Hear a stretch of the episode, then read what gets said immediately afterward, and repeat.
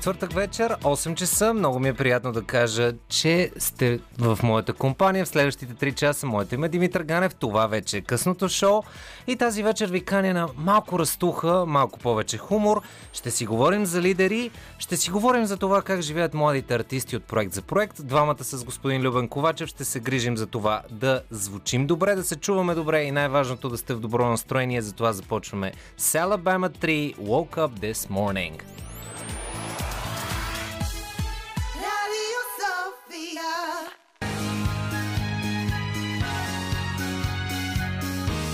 Радио София.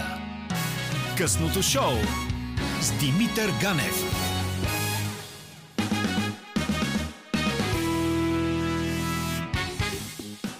Вашият резидент Дървен философ в четвъртък вечер, точно 10 минути след 8 часа. Много ми е приятно наистина че се присъединявате към нашата скромна компания, моя личност и Любен Ковачев, които ще се грижим тази вечер да сте в добро настроение.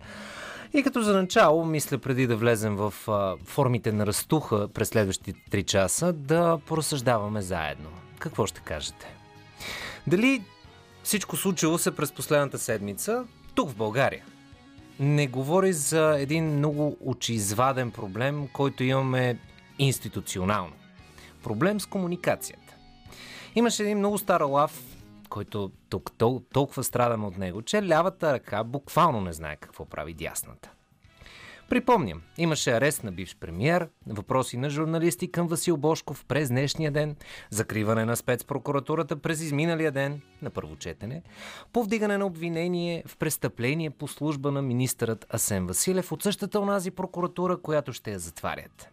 И погледът, слухът, вниманието на хората са от тема в тема в тема, от пожар в пожар в пожар.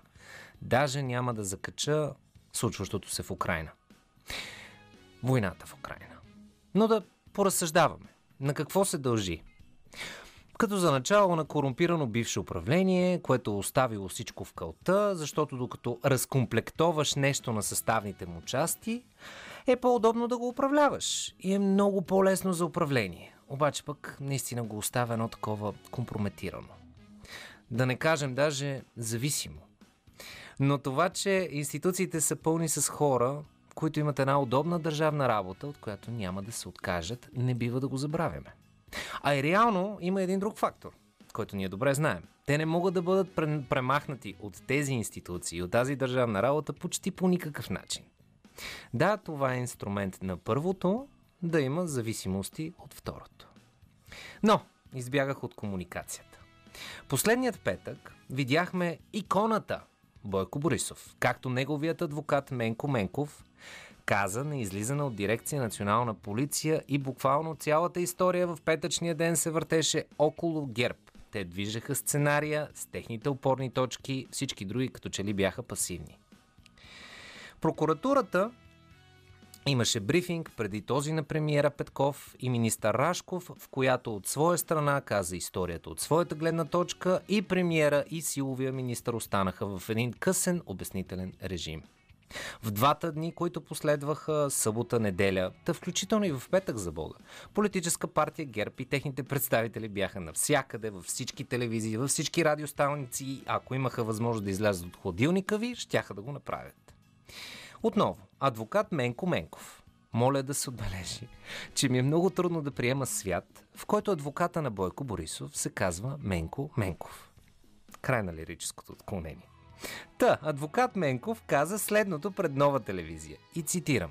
Господин Борисов е политик от световна класа и държавник със собствен стил. Господин Борисов изобщо няма да предприема никакви мерки да съди държавата. И допълвам. За няколко сребърника Борисов да съди държавата? Той не би си позволил подобно нещо, това не му е минавало през главата. Проблем с комуникацията? Да, чисто институционално, като част от една масивна структура, каквато съм аз, която има хиляди предимства, но и своите стабилни недостатъци. Съм напълно наясно какво се случва, когато едно старо управление си тръгне, особено когато е управление, което по очевидни, недоказани все още, разбира се, причини не е обичало документацията. В тези моменти е почти невъзможно да излезеш напред, пред информационния поток, който те залива. Казано с думи прости, пожарникарите гасят пожари. В този момент се активират и хората, но от нези от миналите управници, управляващи, директори и други такива изведнъж започват да те изпитват, да те тестват колко си здрав и къде могат да те щупят.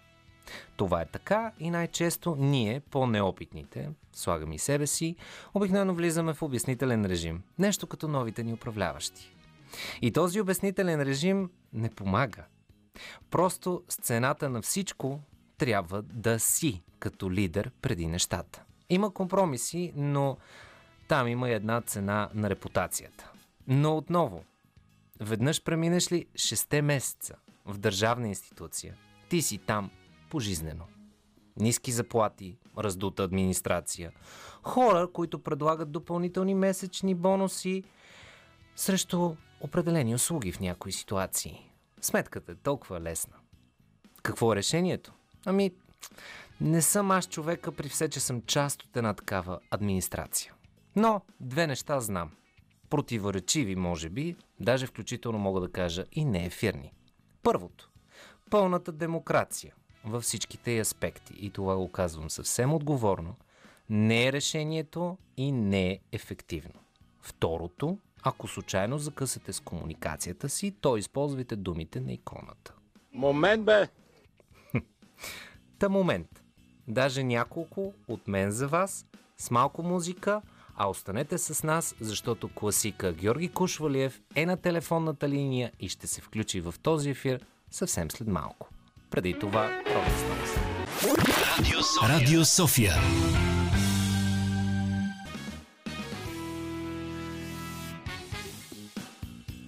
Добър вечер, казвам на класика Жоро Кушвалиев. Как сте, господин Кушвалиев?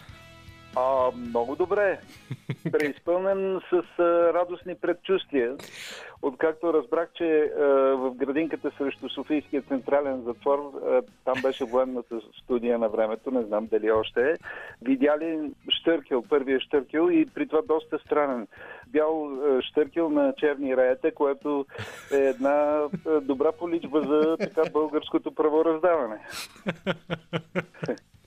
Тък му ще да те попитам как ще коментираш, че си имаме нов български Навални, както каза днес господин Борисов в една пресконференция, но те една говорим си за штърки или в фраирани дрехи.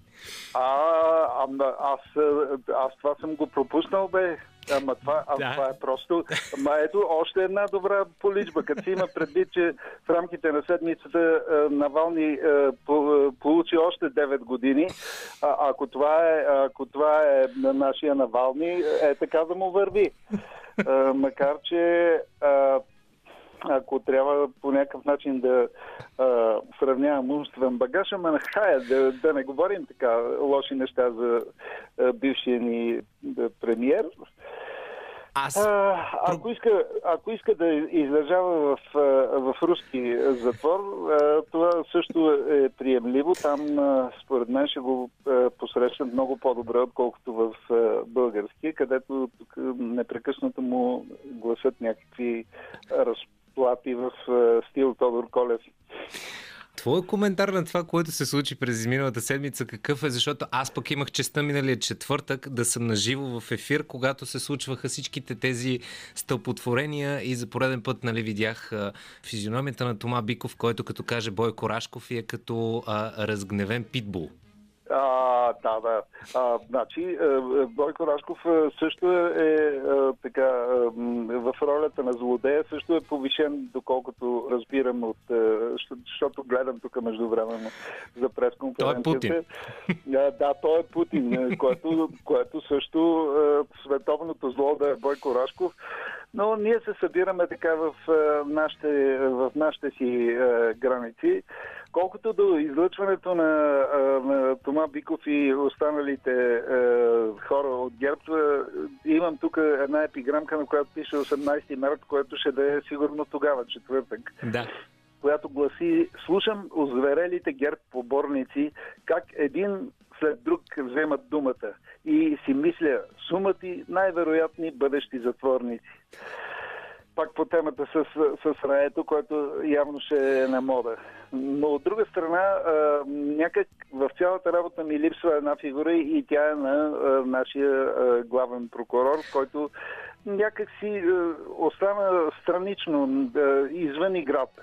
Е, разбира се, това е по негово собствено желание, защото той си играе други игри там. Е, сега, сега ще преследва вице-премьер е, един, Да. макар и не той, Да, който ни си иска на нас. Точно така. Ако е решил вице-премьер, има и други в края на краищата. Интересно е, да, вчера всъщност реално беше гласувано затварянето на спецпрокуратурата и спецсъдилищата и то буквално това, което случи с Сен Василев беше Е, в последната... Чакай, това е, това е едва, едва първо четене. Както знаеш, е, в е, чете, четенията в парламента върват много мъчително, много, е, много по-мъчително от писанията. Така е. Е, На 18 март съм се върнал и към кинокласиката, нали? Познай кой ще дойде на вечеря. Е, как кой? Рашков.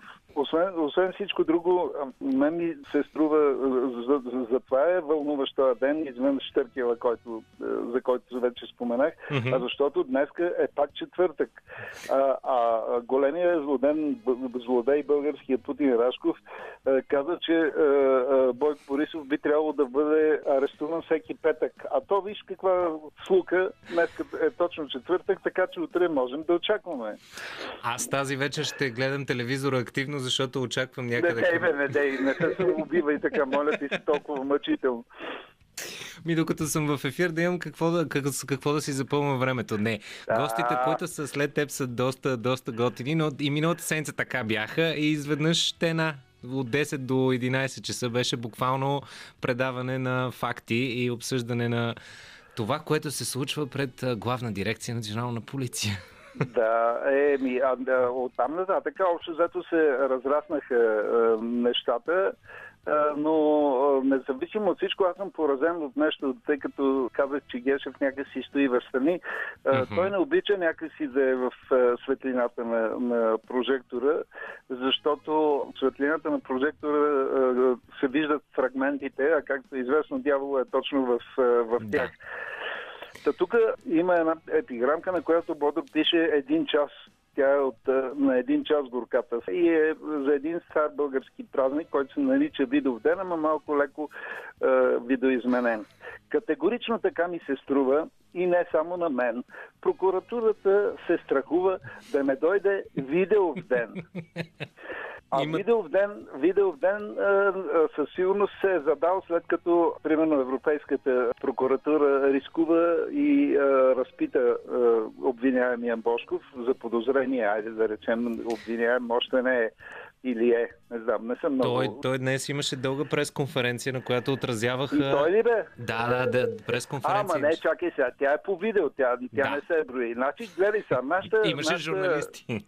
Нашата прокуратура, особено в висшия си ешелон, е а, аналогова. Като започнеш от а, а, а, далечните времена, когато един, а, ти си бил вече още малко дете, Така. а, когато един прокурор обещаваше да, да докара Огнян Дойнов, той беше тогава а, издирвания в чувал, обаче така и не, не го донесе в чувал. Mm. Те, хората са, те са на истинските дела. Нали? Да слушат някой на пода, да му сложат белезници, а такива неща. Това с, видео, с видеовръзките е много, е, е, освен всичко друго, може да бъде фалшифицирано. Така. Между другото, нашата про- прокуратура, е, знаеш, че се забравят доста бързо нещата. Факт е, че къса- паметта ни е къса. Къ- къса, късичка е пам- паметта. А, преди година или две, може би две, беше направен опит. Пак при това отидоха екип от прокурори, изпратени и проводени в арабските емирства, където обитава Бошков, Така. за да го разпита. Обаче тя вместо да фане да го разпита, което би свършило работа на прокур- прокуратурата, а след като обвиняемия е там и прокурора е там, не знам защо да не го разпита. Мгм. А те вместо да го разпитат завалиите, решили, че идеята с да го докарат в чувал не е чак, чак толкова лоша. И взели така да го прибутват е, леко към летището. Дай да разгледаме ние тук летището в Дубай как е. Е, В резултат на което влязва тамошната охрана и българската прокуратура е видяла 100 кила бой. За това нещо обаче е, се мълчи. Аз лично бих изгледал с огромно удоволствие видеорепортажа на Емиратите и те се пазят от видеята. И яростно го пазят и те, да, това е вярно. Радио София.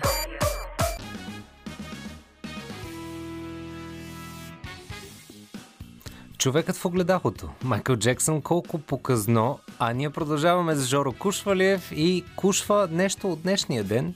Висшия съдебен съвет е излязъл с с а, извода, че от девете основания, които министър Йорданова е изтъкнала за освобождаването от длъжност на Иван Гешев, да. четири от тях отпадат. И то най-интересното е, че четири от тях и то по становището, че преди да встъпи официално в служба. Това е случая Баневи, това е случая Жоси, който се гръмна и така както се гръмна, така и не се обсъждаше адски много. И случая с Елена Йончева, когато беше обвинена, че е участвала да. в пране на пари. Значи Европейския съвет, доколкото знам по този случай, има, има решение и то е отрицателно. Mm-hmm. Така, така, но тези четири, тези четири случая, които всъщност са доста емблематични за изграждането на характера а, те не се, а, те, не те отпадат. Така да, да, те е, официално а излязоха, че тези четири случая няма да могат да се разгледат, защото реално са преди встъпването на Иван Гешев, а за един от тях, случая Баневи, той е бил заместник главен прокурор и шеф на спецпрокуратурата. Та много интересни становища се случват. Е, значи, ако, ако са общо 8, мисля, че все пак... Пет остават. Има, има, има какво да... Има от какво да се извадят. Дори и тези... Тук можем да се върнем и към отказа на същата тази прокуратура, макар и с, пред, с предишния вожд, mm-hmm. категорично да откаже да, да приеме каквито и да е видео разпити на Еми, не знам Цветан какъв Василев, проблем има Цветан Василев. Цветан Василев. Е, да. благодаря ти. Аналогова и твърдо аналогова. Аналогова без аналог прокуратура. Това е.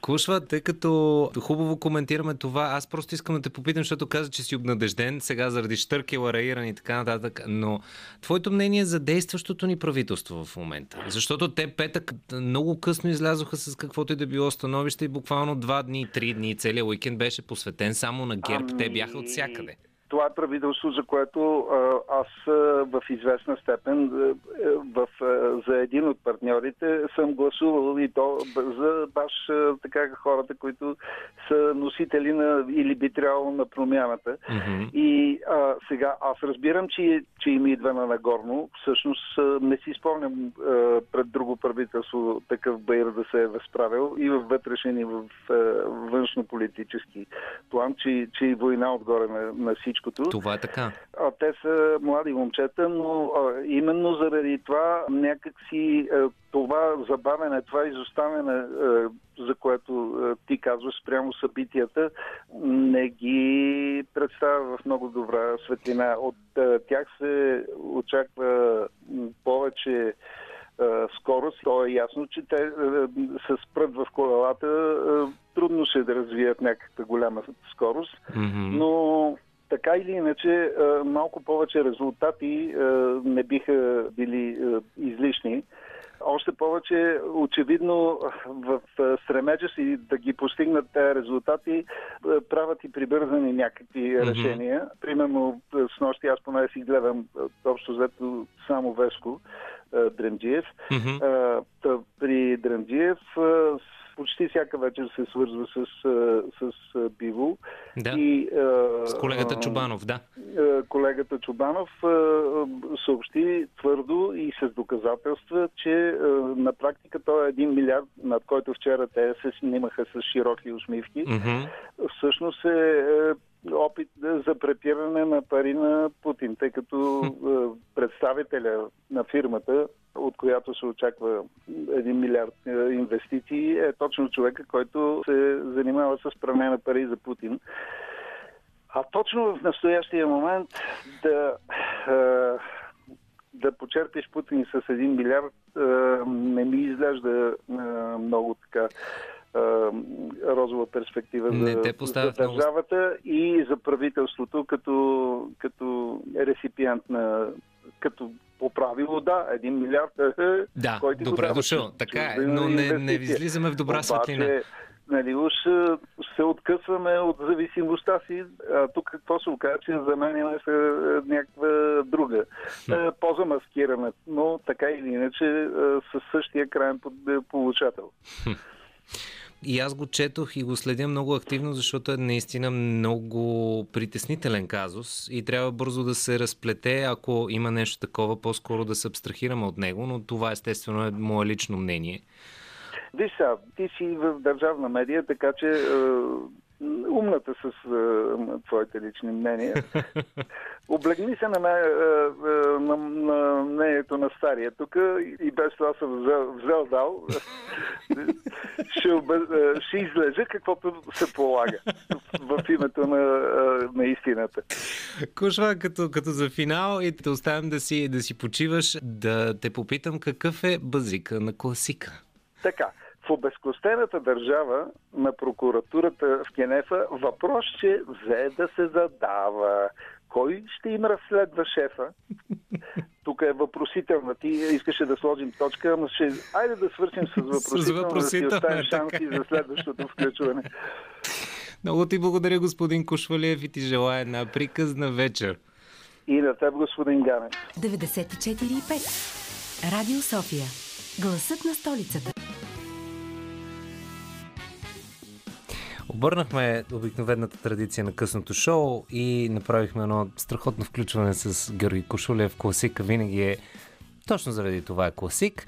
Това е късното шоу, малко преди 9 часа. А, искам да отбележа един страхотен факт, който се случва в момента в София. Това е мирния, мирното шествие в подкрепа на Украина, което наистина, както и Теодор Ушев беше написал преди малко във Фейсбук, е нещо, което провокира сълзи в очите на хората и такива неща трябва да се правят и да изкажем съпричастността си с всякакви средства и най-вече визуално. И на фона на това приемете следващото с усмивка. И да кажем игра на дипломация или бърз курс по това как да не правим международна дипломация. Да направим една бърза равносметка. Руската посланничка Митрофанова отново разбуни духовете с изказване пред канала Русия 24, където спомена, че българският народ не подкрепя нито риторика, нито действия на правителството срещу Русия. На което пък премиера Петков отговори, че ще има дипломатически отговор към изявленията на руския посланник. Не е приемливо, че посланник да говори от името на българския народ срещу българското правителство. Оттам нататък последва руското посолство, които споделиха следния статус в фейсбук страницата си. Смятаме за неприемливо по някакъв начин, по никакъв начин, прощавайте, чиновници на тази или онази страна, независимо от ранг и официална длъжност, публично да критикуват посланника на Руската федерация за оценките на съществуващите, на случващите се а, в приемащата държава събития. И тук вече адски много ме сърби езика да кажа, че ние от Националното радио да цитираме фейсбук статуси между две държави е малко да те кара да се чувстваш нелепо и аз лично се чувствам като в тин драма. Ама те скъсаха, защото, но не мога напълно да го кажа, защото една от тинейджърките в драмата обаче има ядрени бойни глави.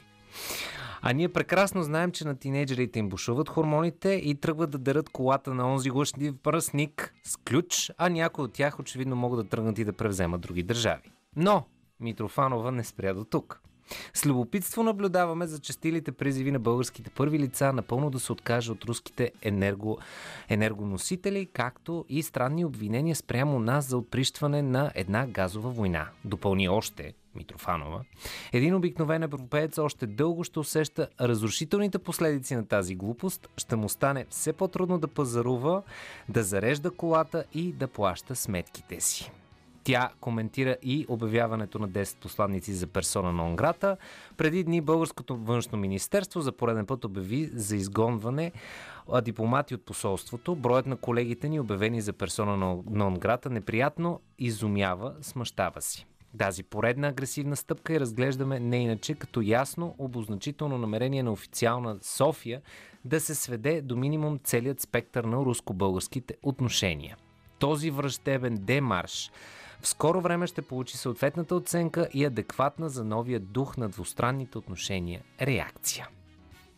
Иначе казано нямаме от какво да се притесняваме, всичко е наред. Едни дълбоко уравновесени хора са начало на повечето замесени страни, особено Путин. Няма какво толкова да се случи. И пак отново, страна, която налива бензин в камион, предназначен за превоз на мляко, не може да рухне, това ви го гарантирам. И като за финал, един бърз виц. Владимир Путин е на летище и преминава през митническите служби. Митничарът го пита, специализирана акция ли? Той отговаря, не, само посещавам. Та с усмивка на лицето влизаме в следващия час, в който ще си говорим за вдъхновяващото лидерство и ще изкараме политиката от това какво е да си лидер и какво означава да си модерен лидер. Останете с нас, чуйте новините на БНР и късното шоу продължава точно към 9.10. 14 минути след 9 час влизаме в този разговор, който на мен винаги ми е много интересен и това е какво е да си лидер. Как се става лидер? Раждаш ли се лидер? Учиш ли се да бъдеш лидер? Как трябва да ухаеш, когато си добър лидер? Всичките тези неща, с всичките им шеговити намигвания, само след секунди, а тези секунди ще бъдат посветени на една банда, която изключително много обичам. Започваме с Депеш Мон, тяхното Strange Love. Отдадете и вашата почет за Украина. Това се случва в София.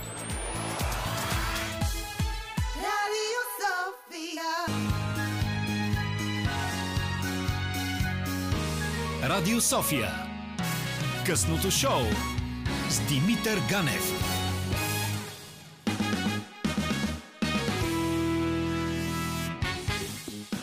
И почти 20 минути след 9 час вече наистина влизам, влизам в ролята на учещ се как да стана лидер, шегата на страна. Станислава Радлова и Емил Георгиев, студентски живот, които имат един страхотен семинар, който видях тази седмица в началото вдъхновяващо лидерство. Първо ви казвам здравейте. Здравейте. Здравейте. Приятно. Как сте тази вечер? Изключително добре. Аз също се чувствам много добре а, във вашето студио. Искам да кажа, че аз съм ученик по лидерство. М, Ние всички имаме нужда да се учим всеки ден на тази тема. да започнем от там. С а, този въпрос. Какво е да си лидер? Който е толкова лесен за отговаряне. Въобще не е всеобхватен. Да започнем с една такава дефиниция тогава. А, да, да кажем, че лидерът е човек, който знае на къде отива, може да води хората със себе си в тази посока Мгм. и се справя много добре в това да ги води ам, да стигнат тази цел, за която са тръгнали. Това е добър начин. Как се, как се учи един човек да бъде лидер? Нещо, което а, сме си говорили много. В смисъл, раждаш ли се за да си лидер, както ни казват от американските захаросани филми? Или всъщност, както и ти много хубаво каза, позволявам си на ти, защото си говорихме и Да. преди ефир, а както и ти каза много хубаво, че и ти си ученик по лидерство. В смисъл, това се учи. А има ли наистина такива родени лидери? Според мен, а, всеки човек може да бъде лидер и това го говорим в нашите семинари, тъй като всеки човек има сфера на влияние, някаква, приятели или отговорности, които е поел. Дори в семейството, ние в тези сфери можем да бъдем добри лидери или Мгм. не толкова добри лидери. Но ние всички сме до известна степен а, лидери. Мгм. Ам, всеки, който има мечта, например, някаква изгаращ, някакво изгаращо желание или вижда проблем, който трябва да бъде решен в обществото или около него и поеме инициативата да реши този проблем, е вече лидер. Ако се умее да увлече и други хора в това нещо, то влиянието и а, става по-голямо и целта може би ще бъде достигната по-ефективно. Това е хубаво. А как се учиш да ставаш? Как се учиш да станеш един лидер? Защото а, много социално отговорни хора имат желанието да поведат, но много малко от тях могат да поведат хора след себе си. Защото това е много, много важно, че ти трябва да мотивираш, а не винаги е. Лидерството е вързано с това, че ти си шеф и можеш да мотивираш финансово. Да. Лидерството е служене. В нашите семинари ние наблягаме на това, че а, светлините не са насочени точно към лидерът, но М. реално той за да бъде успешен и да води добре онези, които го следват, всъщност той трябва да се постарае да служи на тези хора, така че те да бъдат успешни. Това беше и част от моя опит и от нещата, които научих в а, студентски живот. Мгм. Когато отговорностите започнаха да растат, самият аз бях провокиран да, да се замисля как дефинирам успеха в лидерството.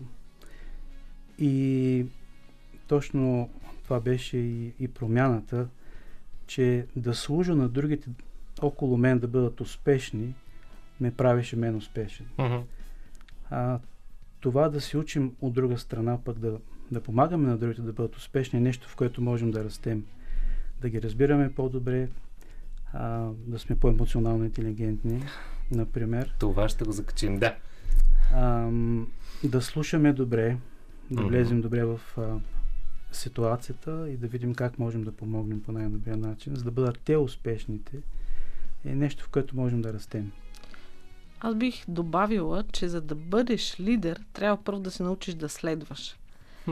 Да гледаш от онези, които са преди теб, да се учиш от тях.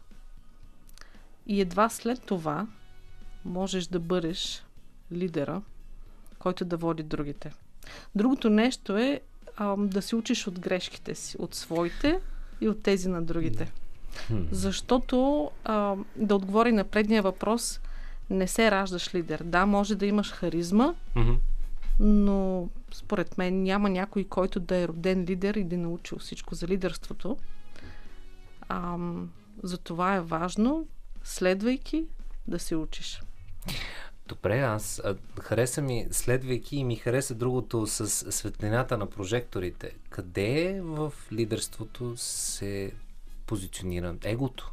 Защото много хора, които искат да бъдат лидери, май по-скоро се оказва, че искат да бъдат видени и да бъдат в центъра на вниманието. Много хубав Много. въпрос. Да, наистина добър въпрос. Ще отговоря по този начин. Ам, ако един лидер бъде поставен на позиция, твърде е възможно самата позиция, която ако е лишена от разбиране за отговорността на позицията, Мгм.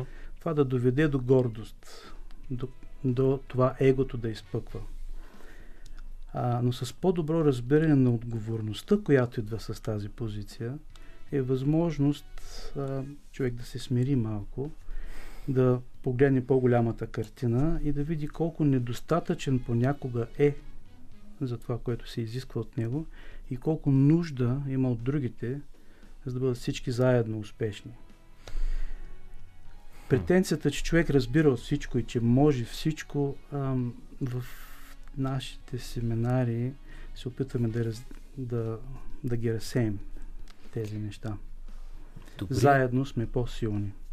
Добрият лидер, стъпвайки на това, което казваш, добрият лидер на теория, а по-скоро е човек, който добре чете хората и работи с хората, отколкото да е ам, всеобхватно развитие, който разбира от целия процес. Да кажем, даден работен процес.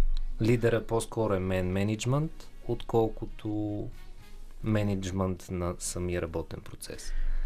Ам, да, ам, лидерът се очаква от него да бъде повече визионер, Така. да знае на къде води, какъв е проблемът, който трябва да бъде решен. Например, а, всяка организация, всяка институция решава някакъв проблем. Много Мгм. добре да е дефиниран добре този проблем.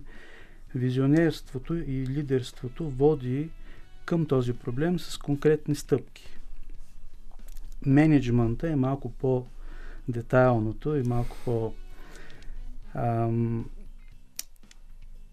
така задължаващото в процеса, в който трябва да, все, все пак трябва да има и ред някакъв, да можем да стигнем там, до където сме стигнали, защото визи- визионерството понякога е твърде широко.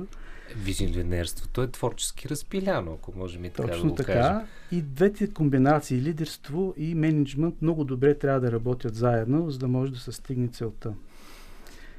А, преди да се замислим какво прави един лидер и трябва да прави, за да бъде успешен, по-важното и на което наблягаме ние в нашите семинари е кой е лидера, какъв човек е той, ам, каква е неговата ценностна система как възприема света около себе си, какво вярва за света, как, как възприема хората около себе си, какво вярва за тях и, mm. и за себе си включително. А, защото е важно на един лидер да му се има доверие. Лидер става човек тогава, когато някой го следва. Mm-hmm. Много е трудно просто да се посочи някой. Сега, ти ще бъдеш лидер от днеска и всички останали ви трябва да го следвате. Това може mm-hmm. да проработи за известно време, но ам, истинското лидерство е когато следващите го правят доброволно и имат доверие в своя лидер, когато той а, наистина заслужава това. Запазвам си въпроса за това какъв е имиджа на даден лидер и за това дали един лидер, който може би се е самозабравил в егото си, може да се спаси от това и как се учим на смирение, което ще ни отведе и към емоционалната интелигентност, без да има никакви намеци, Били Айлиш с нейното All Good, All Good Girls Go to Hell. Радио София.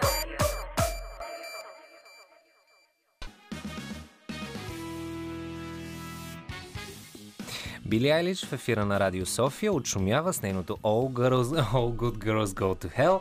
А Казвам веднага, телефона ни е отворен 029635650 с моя много прост въпрос.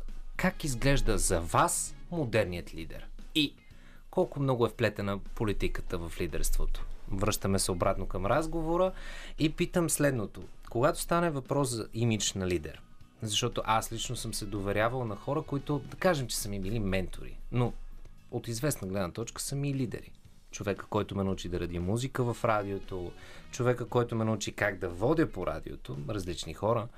Но в един определен момент, като че ли не съм абсолютно съгласен с цялостната визия за живота на тези хора. Да, много съм съгласен с тяхната визия за това как трябва да звучи радио, как трябва да е подредена музиката в радио, но не приемам напълно тяхното лидерство. Къде идва вече емоционалното разграничаване на един последовател от неговия лидер, в този случай с наклона на черта ментор? Аз бих казала, че много важна част от лидерството е почтенността. Mm-hmm.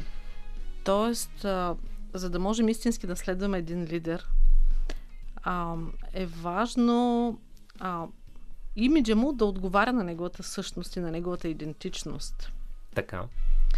И а, може би а, тук а, се крие и това съмнение, което се появява в политическото лидерство. Там е една много тъмна бездна, като Марианската падина. да. Но има, а, когато ние говорим за лидерство, например, uh-huh. някои от много Важните съществени характеристики на лидера са смирението или скромността, почтенността и грижата за другите, която вече я споменахме.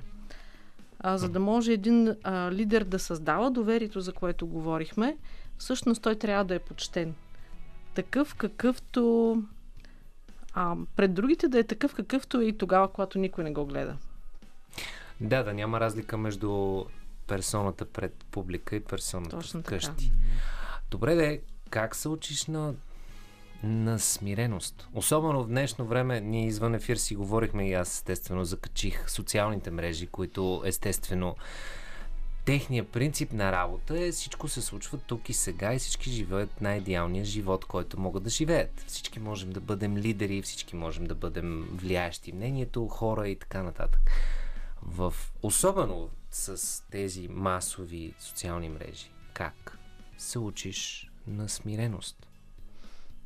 На търпение, може би, също? Mm-hmm. Търпението бих казала, че има голяма връзка с смирението. Mm. Ами, в основата на лидерството фундамента е свързан с целта. Защо правиш нещо? Всички ние имаме нужда а, да служим на цели, които са по-големи от нас самите. Така. Не на нашето собствено его. Уф. Добре. А на цел, което е по-голяма от нас. Да. Може би също би добавил тук за смирението. Mm-hmm. А, осъзнаването, че сами ние не сме достатъчни да постигнем такава голяма цел, а имаме нужда от други хора, от техните силни страни и Мгм. начина по който се вписват в голямата картина на това, което правим, а, може да ни действа много смиряващо. Лесно е един лидер да се заблуди, че а, той е центъра на вниманието и че всичко зависи от него. Така. Ние на това му казваме бутилково лидерство. Когато един човек ам, има голям екип, с голяма визия вътре, всеки иска да допринесе, има своя идея как да стигне до, до целта, но ако лидерът е по-тясно скроен, да кажем, но държи всичко да минава през него, тогава това го приличаваме на, на тясната част на бутилката, а, и ако си представим, че вътре има шампанско, което ври и кипи от, Да. е, от идеи, от емоции, от желания, от хъс, един такъв лидер в един момент става спиращ този голям потенциал, който екипа може да, да, да постигне и го наричаме стопер. Мгм.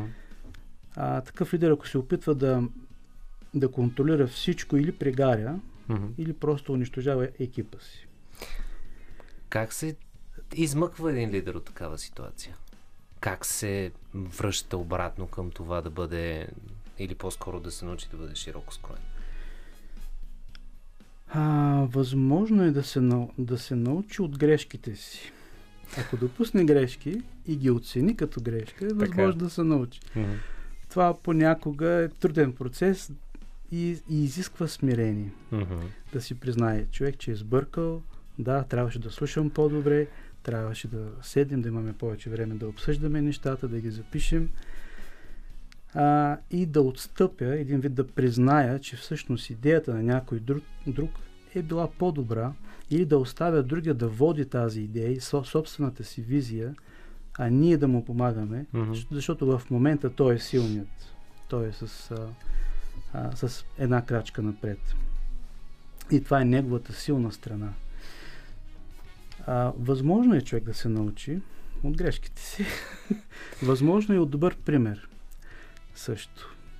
Ако има наоколо а, добър пример или а, чете, изучава такива ам, примери в историята, може да се научи от а, тях. А, И- историята. Хубаво е да, да четем и да я гледам от време на време. Да. Има добри примери в историята на лидери също. Ам, лидера може ли да се страхува? Редно ли е да си показва емоциите?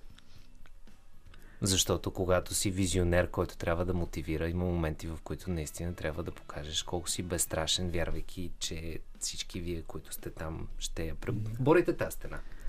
Всъщност това... Тук стигаме до въпроса за коража, Мгм. който е абсолютно необходим на лидера. Въпросът е какво точно означава кораж. Дали означава да не се страхуваш или означава да поемаш премерени рискове а, заедно с екипа си. И след това да си готов да поемеш отговорността, Мгм. ако нещата не се случат според очакването ти. Колко разумно звучи. И мисля, че сега е момента Майкъл Бобле да се включи, а ние продължаваме след малко с точно това, което е в основата на много неща емоционалната интелигентност. Останете с нас. Това е късното шоу в един много интересен разговор за лидерството. Станислава Радлова и Емил Георгиев са тук при мен и си говорим за това какво е да си лидер и за емоционалната интелигентност и ако мога да припомня едно от ключовите неща е това да се научиш да бъдеш смирен. Въпросът ми е следния, за да отидем и към емоционалната интелигентност, нещо, което е важно и съм го виждал за един добър лидер, един истински лидер. По-добрият вариант е да се обгради от хора, които са конкурентно способни или хора, които са напълно еднакво мислещи. Под конкурентно способни на английски така наречените нали, не, не yes men. Тези, които ще ти влязат ребром и ще ти кажат, приятелю, тук, тук и тук имаш много сериозни проблеми и през цялото време ще има, да кажем в идеалния вариант, една полезна конкуренция. А, много хубави въпроси задавате.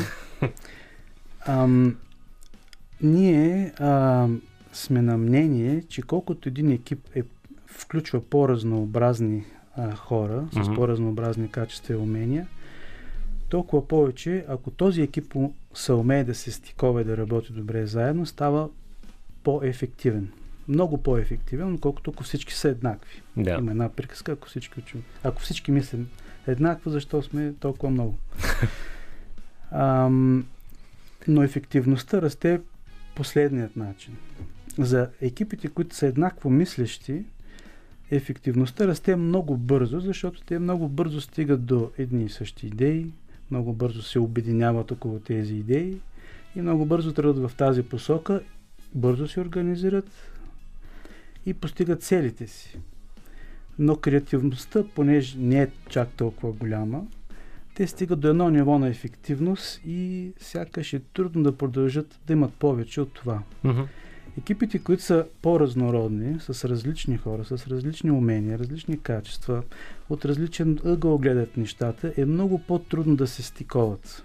Много по-трудно да се обединят а, хората, да се харесат такива, каквито са, да оценят силните страни на другия. Така че в началото работата е малко по-бавна, ефективността расте по-трудно, но потенциал на един такъв е много голям и в последствие, ако всичко върви както трябва и се научат уроците, ефективността е много по-голяма от а, а, другия тип а, екипи. Да, това сме го видяли на практика. Но е важно, разбира се, в този екип хората да могат да преодолеят различията си да се съсредоточат върху това, което ги обединява. Кои са основите, които трябва да знаем? По-скоро не трябва, трябва лоша дума. Е редно да знаем, за да бъдем истински интелигентни емоционално. Откъде започва нашето образование на тема емоционална интелигентност? Емоционалната интелигентност според нас започва от най-ранно детство. Така.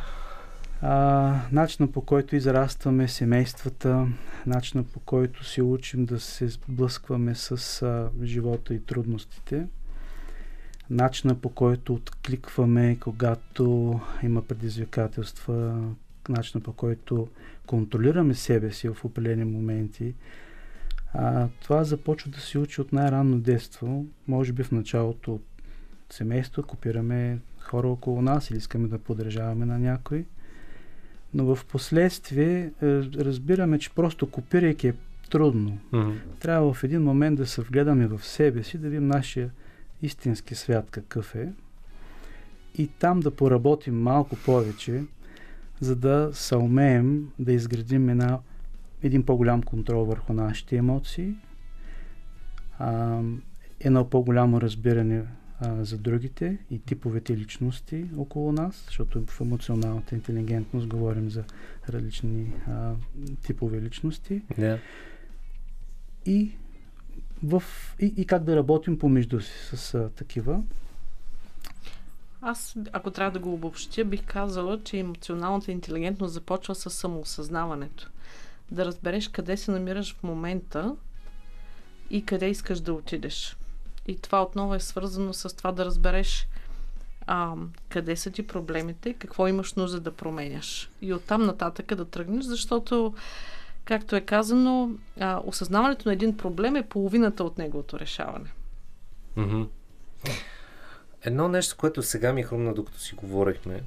Къде тук, в емоционалната интел- интелигентност, защото си говорихме и за копиране на, на поведение, когато израстваш, къде тук идва на английски fake it till you make it, на български, ако можем да го преведем, симулирай докато успееш в това да станеш един ефективен и може би емоционално интелигентен лидер. Или, Има ли място въобще? Или в кой момент пада маската. Може и, може и така да го адресирам. А, да, наистина всички сме минали през това да подражаваме на някой. Може би защото искаме да бъдем силни или да, бъдем, да, да имаме определен имидж в обществото. Така. А, имиджа не може да бъде самоцел, обаче той лесно се руши. Колкото повече доближиш до един човек, колкото повече запознаваш с него, а, се вижда дали той живее това, което говори. Така че маските падат бързо. Просто трябва да допуснеш човек до себе си и а, той ще, ще стане ясно в кой момент вече си фейк. Така, така. Но пък аз за това го изпоменавам fake it till you make it, защото е много интересно съм го чувал от хора, работи съм в американски компании. Съм го чувал точно от а, американците, които казват, да бе, не го знаеш, ама докато, докато го симулираш, че го можеш, изведнъж започваш да го можеш. Аз бих казала, че а, ние в емоционалната интелигентност използваме а, една метафора на айсберга. Uh-huh. А, можеш да имитираш поведението най-отгоре, там където е айсберга, върха на айсберга, поведението се имитира. Само, че под поведението е характера на човека, така. а под характера на човека най-надълбоко са ценностите. И а, истинската промяна идва тогава, когато видим промяна в характера, а характера зависи от ценностите. И а, когато говорим за взаимоотношения, за емоционална интелигентност, социална компетентност, някои наричат, това зависи, отново се връщаме на това какъв човек си. Така. А, каква ти е идентичността, какво вярваш за другите. Оттам нататък идва отношението ти към тях. Тоест, може да се имитира, имитира определено поведение, но само до някъде. Реално трябва да отидеш отдолу. Да. В менторските срещи, които имаме с студенти, обикновено те идват точно с нещо, което искат да променят в себе си, mm-hmm. което вследствие на семинара са определили, че искат да работят върху него. И трябва да ви кажа, че винаги тези а, неща, които са определили, са извън, а, са зад маската. В, един момент те са осъзнали, че маската пада и тук има нещо, което става по-видимо, с което те искат да се справят живота го прави така или иначе. Така, така. Човек може винаги да, да държи маската си изкуствено и да живее в своя иллюзия, но може да реши да увеличи своята а, awareness, своето а, познаване на себе си така. и да се усъвършенства. От, а, тогава в разговорите наистина стигаме до а, дълбаем надолу, дълбоко, за да видим а, и ценностите, и вярванията, които имат за света, за себе си. И оттам тръгваме а, и очакваме да има промяна. Всъщност, промяната, ако е на повърхността, само на поведение, е винаги за известно време. Тя не може да, да продължи дълго, защото, защото няма корен, няма основа. Ако искаме да наистина да променим нещо и в себе си или в някой друг, е добре да, да стигнем до ценности и до и до а, вярвания, които човек има. Надявам се, но все пак ще попитам. Няма горна граница за това, ако искаш да промениш нещо в себе си. Няма, не казваме, примерно, след 40 години е загубено, няма как да, няма как да промениш начин на поведение, начин на мислене. Аз бих казал, че това е много индивидуално и зависи от всеки един. Mm-hmm. Тоест, със сигурност няма горна граница.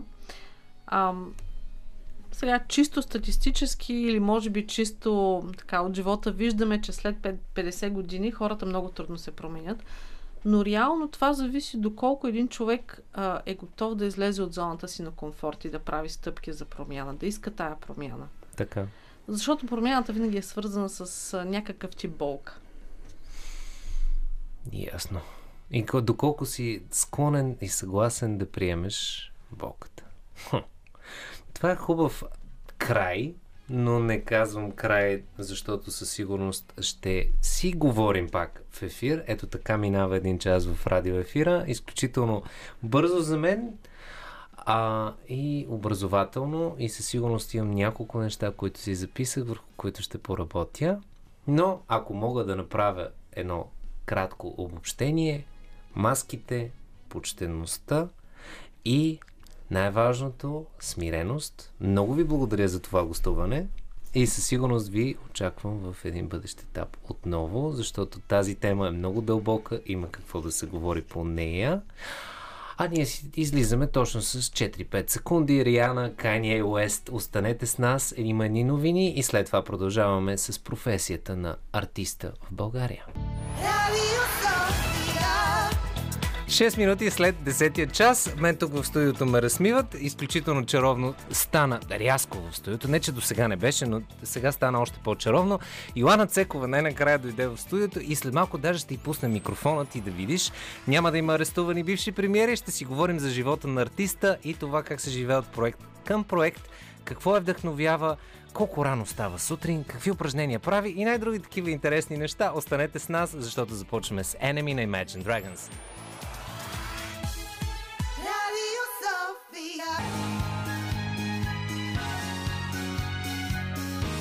Радио София. Късното шоу с Димитър Ганев.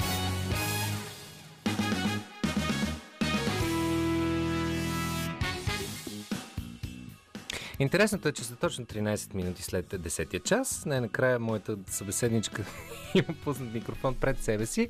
Миналия четвъртък беше тук. И най-интересното беше, винаги е чаровно, дами и господа, да знаете за един радиоводещ или какъвто и да е било водещ, да каже госта ни му да каже млъквам малко преди да пуснат микрофоните и ти се чувстваш малко в небрано уважение, че добър вечер, Йоана. Добър вечер. Как си в този късен час? Леко уморена, но в чудесно настроение. Така или иначе, още от миналия четвъртък а, имах хиляди въпроси към теб. Сега много голяма част от тях а, няма да мога да задам в ефир, както се разбрахме преди. Но а, да кажем, че това предаване е за 14+, и деца, лягайте си. Ако не сте си легнали, моля ви се консултирайте се с близкия възрастен човек наблизо, дали можете да продължите да ни слушате. Шегата на страна. А, нещо, което ми е много интересно и винаги ми е било адски интересно за живота на артиста. А как, как всъщност се случва живота на един млад артист тук в България? Фу, така общо зададен въпрос е много сложен. Можеш да завиеш в толкова много посоки. А, Как се живее от проект за проект? да, това а, най-просто казано със сигурност отговор е трудно. А Безумно трудно. По-сложният отговор ще кажа, че е доста индивидуален. Защото да си артист, нали, обхваща много неща всъщност. Аз се занимавам по-конкретно с актьорско майсторство и с танци. Но, нали, това да си писател, певец, нали, са различен вид а, артисти. Нереализиран като мен особено. И искам да кажа, че не всички артисти имат толкова разпокъсано така време и скачат само от проект на проект. Някои имат малко по стабилна Стабилна работа, работа. да, да кажем. А, бих казала, че на този етап аз съм повече от проект на проект. Имам стабилна работа в а, сферата на танците ми. Мгм. От актьорска гледна точка нещата не са толкова сигурни. И какво мога да кажа от опита си, познавайки хора и от двете страни? А, тази несигурност а, ти дава едно чувство за неспокойствие постоянно, Мгм. но в същото време удоволствието, което ти носи работата, в някакъв момент пречупва всичко. В смисъл, по-важно е от всичко останало, всички останали минуси, които имаш. Това че, това, че ти е трудно, това, че не изкарваш достатъчно пари, това, че имаш малко свободно време в един момент, някакси остават на заден план, ако толкова много си обичаш работата. Не ти ли дава и пламък обаче да, да търсиш новото, да, да се развиваш, да пробваш в най-различни аспекти? Абсолютно винаги. Искам да кажа, че това е основната ми мотивация да скачам от проект на проект. Това, че а, всъщност интересът ми постоянно се променя, както на всички нас, но аз имам свободата да, да мога да си позволя да, да скачам към проект, който наистина ми е интересен, а не просто към нещо, защото ми е част от работата и съм длъжна да го правя. Като човек-артист, предполагам да се явяваш по кастинги. Естествено. Колко трудно или колко лесно се свиква да чуваш и не? М-хм. Ами на кастинги ходи от години. М. И общо взето, като пречупиш в началото а, нали, нормалното притеснение, че си М. на кастинг, в един момент това ти става просто рутина. Става част от ежедневието ти и не е вече толкова страшно и притеснително. Та, нали, когато ходиш на 2-3 кастинга седмично, а, в един момент, а, сега дали си получил да или не, не, не е чак толкова голям проблем за теб, но, нали, нето винаги си е не. А, аз, да речем, съм перфекционист. Много голям перфекционист съм. Нямаше да предположа, между другото. Да, и а, имало е доста нета, с които трудно съм се справила. Още повече, когато много си приема, че нещо задължително трябва да се случи и го стискам и си кажа, е, това вече вярвам, това е моят проект, тук трябва да участвам. И като ми кажат, не, нали, нормално да не е много приятно чувството, но в крайна сметка, а, наистина, когато един проект приключи, следващ започва. И се оказва, че този проект е дори още по-ценен за теб. И до този момент съм останала с такова впечатление, че а, винаги ми се отваря по-добра възможност, ако някоя друга нали, отпадне. Колко съблазнително и колко, колко наистина душата ти гори в а, това да си в киното, в сериалите? Хм. Ами, искрено мога да кажа, че не си се представям като никоя друга професия, освен тази, с която mm. се занимавам. А, общо взето имам нали, щастието още от малка да, да се влюбя в професията ми и да съм сигурна, че това е моето нещо. А, конкретно киното последно време ми стана по-интересно. Не съм била винаги толкова запалена в тази сфера. Винаги са били танците основното нещо, с което се занимавам, но киното много ми харесва защото а, също много повече развива нали, актьорските ми способности и съответно ми позволява да бъда много други неща, да бъда друга версия на себе си, да играя различни образи, да, да, да бъда друг човек и, и се развивам по този начин. Приятно ми е. негативните емоции, може би, в дадената роля? Да, нали, според зависи от ролята, какво изисква. Само спекулирам. Да. Добре. А, ще направим така. Преди да влезем в дисциплината, която идва от танците, защото на тази тема много обичам да слушам колко дисциплиниран е един танцор, а един специален поздрав за теб и за вас, мили дами в частност, момчета можете да поздравите на вашите дами с точно тази песен I Get Lonely Janet Jackson и се погрижете да не са самотни тази вечер. Останете с нас. Радио София.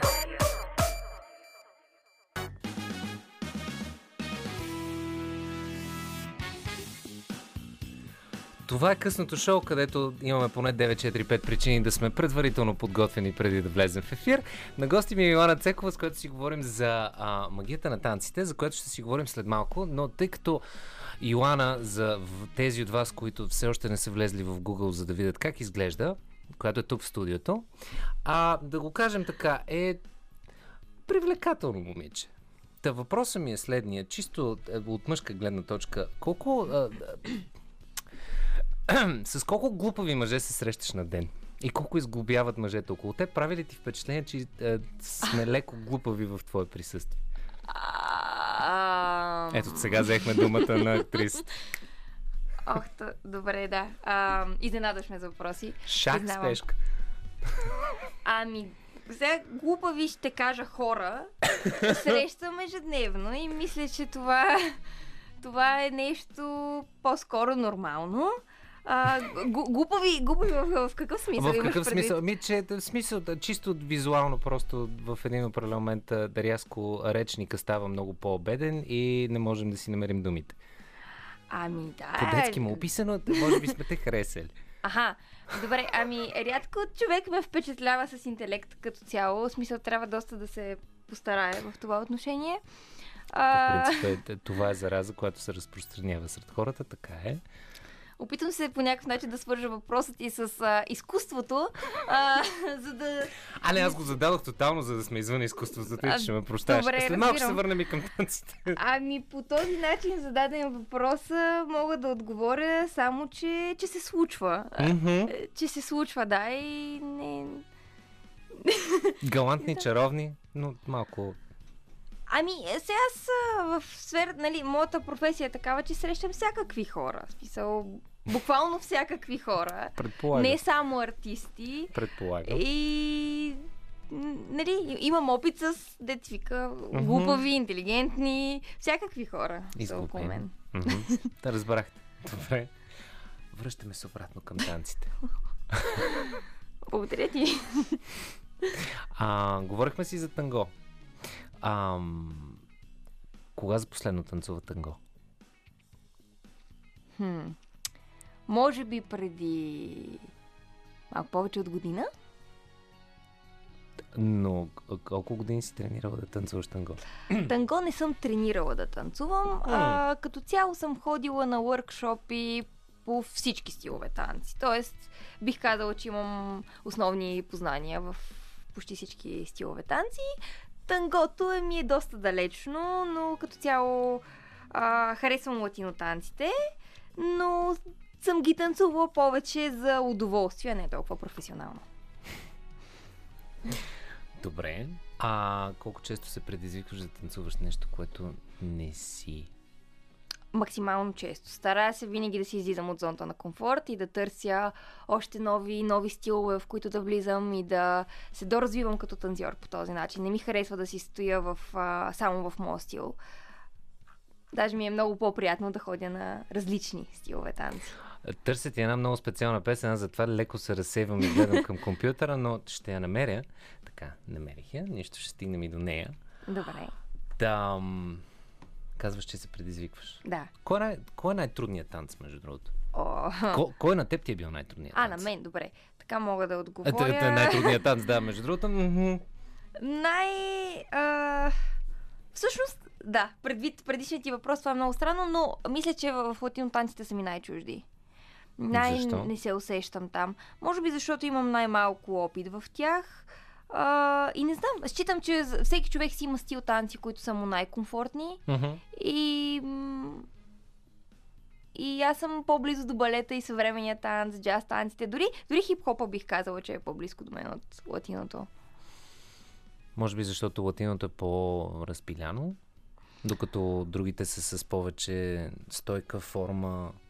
В смисъл не, че в латиното няма. Ако искате да ме опровергаете 029 Тук определено 456 не мога да се съглася, защото съвременният танц е доста по-свободен от а, латино, особено стандартните танци. Тоест много повече правила има в латино танците. Мгм. Добре.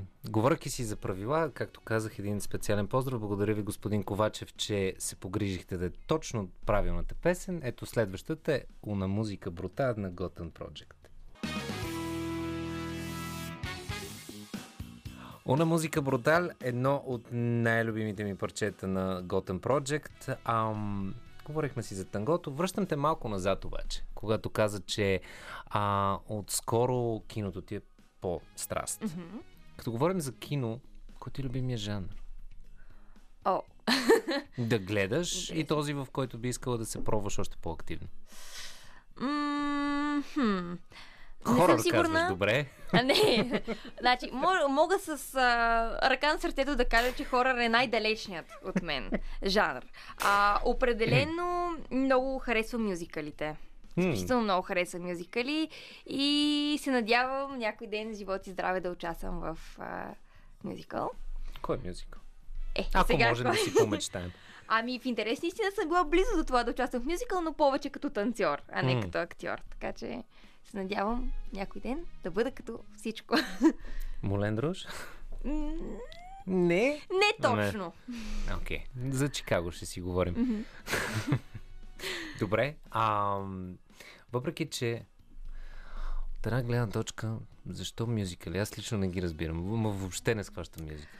Ами, предполагам, че заради това, че обичам да, нали, танците и актьорското майсторство и че съчетава Пеенето? двете ми страсти.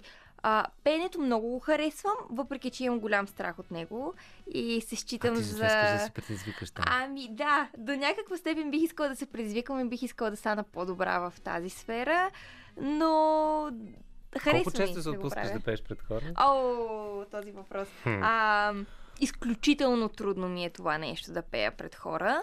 А, въпреки, че са ми казвали, че пея добре, въпреки, че съм пяла в хор 5 години в гимназията, въпреки, че съм пяла в надвис и съм ходила на индивидуални уроци по пеене, имам изключително ниско самочувствие за певческите си възможности и тук искрено можеш да ме притесниш. Не, аз между другото не съм такъв човек, който ще каже, хайде сега да ни попееш. Но... Да, благодаря ти за което. не, не съм такъв човек. А, защото напълно те разбирам. Въпреки, че при мен много давна беше казано и то мина сестра ми, аз бях още от тези хора, които имаха локмани, мина, махна ми едната слушалка на локмана и каза, просто не дей да пееш. Ау.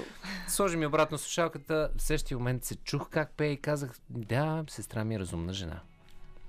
Тъй, че така приключи моята певческа кариера, но а, за това ми стана Да. интересно, защото казваш, че не би се навила да пееш пред... В смисъл, трудно ще се разчупиш да пееш пред хора и като кажеш мюзикъл, добре. Ами, наскоро ми се наложи да а, пея Ха. в роля пред хора а, и трябваше да бъде изключително фалшиво пеене, което всъщност доста ме пречупи, така да го кажем.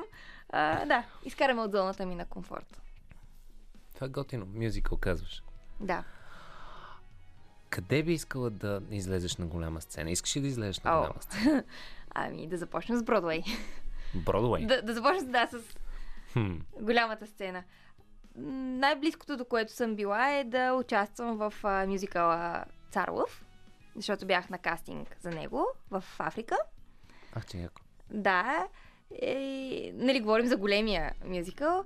А, и също така в Аладин. Много съм искала да участвам. но, но това са така театрални постановки. Нямам проблеми в киното да участвам в мюзикъл. Дори ще ми бъде изключително приятно. Много е различно като усещане. Театър и киното са просто толкова далечни, А, да, че... това е, това е много вярно. Даже много, много хора и това го знам, че просто театрално да се прехвърляш към Да. малкия, големия екран и обратното е много... Съвсем различни изкуства са. Много е сложно и много се изисква да пречупиш себе си, най-вече Мгм. напяването, което е до последния ред. Казвам аз с нали, тотално непрофесионалното си излизане пред публика. Ами много малко общо има двете, да. Също така го казвам като човек, който веднъж излезе пред 250 човека и най-големия късмет, който имах е, че носех контактни лещи в този момент. Просто не си ги бях сложил. И все едно бях сам. И беше много яко. Защото буквално на метър и половина пред мен не виждах абсолютно нищо. Е, поне не те е било страх, да. А, беше ме много страх. Чакай, че даже премодулирах микрофона от тази, мое, това мое желание да го кажа. Да, не, много ме беше страх. Буквално беше един от малкото случаи, в които ми трепереха краката. Ами... има, си, има си техники, нали, за да те е по-малко страх на сцена. Например, това, че ти свети прожектор в а, лицето и ти така и така не виждаш голяма част от публиката. Като започнем с тези тайни. Освен от пенето, имаш, имала ли си сценична треска? Имала съм години наред сценична треска. А, Как е преодоля? А, хм, не съм сигурна, но мога да кажа, може би с опит. Просто в един момент спрях да се притеснявам, до момента в който се занимавах с танците повече като спорт и ме беше страх да не направя грешка, да не сбъркам, както в гимнастиката да не направиш изпускане, да направиш скока добре, да направиш пируета добре. Тогава бях много стресирана. Тогава иска да изляза на сцената и просто трябваше нещата да бъдат перфектни или нищо. Но в един момент, когато правиш изкуство, ти даже се вълнуваш, искаш да изразиш това, нали, което е вътре в теб. Искаш да се изкажеш пред публиката. Приятно ти е, нямаш търпение да дойде този момент да си на сцената и да покажеш, било то с думи и действия или каквото и да е, на публиката това, което искаш да кажеш. Така че това доста помага за сценичната треска. Да приемеш публиката като твой партньор. Да, когато наистина си обичаш работата и, и се вълнуваш. Все едно, а, примерно, когато си в училище и си си написал домашното много хубаво, искаш да, се, искаш да покажеш на госпожата, да, да си го прочетеш, защото много си го харесваш това, което си написал. Или някакъв друг пример, не знам, това ми дойде на ум сега. И, и така, когато си направил нещо наистина стойностно и много искаш да го представиш на публиката, чувството е по-силно от страха. Накараме да се засрамя, защото никога не съм се чувствал така в училище. А за Добре, студентските ни години даже не по-добър пример. Добре, така ли, е, че вървим към края на този час, но мисля да го направим след още един поздрав и това е Save a Little Love for Me, Клуб Бебелугас. Радио София.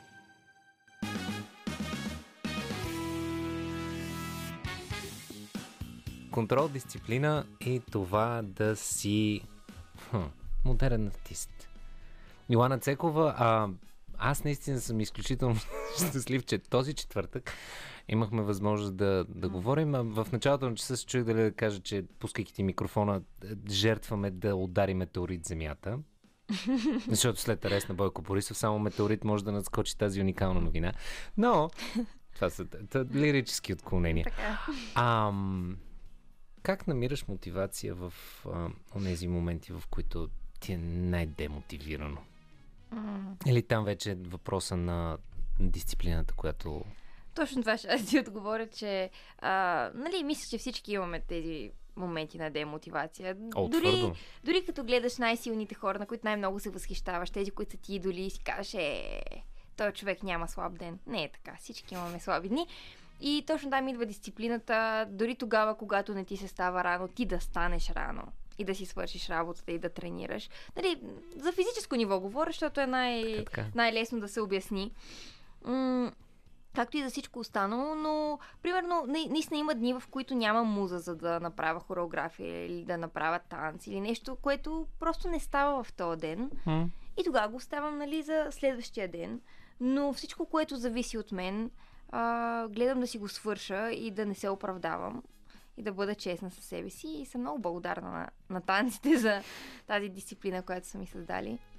Тони Робинс, между другото, този върховен мотиватор, за който се плаща десетки хиляди долари, за да го гледаш, буквално малко преди да влезем в късното шоу в 8 часа, си го бях пуснал и точно това каза, че момента в който си депресиран, раменете са ти напред, говориш Да. с ниския глас бавно, най-лесният и най-бързия начин да се изкараш от този негативен начин на мислене, просто да се изправиш и да свършиш нещо. Точно така.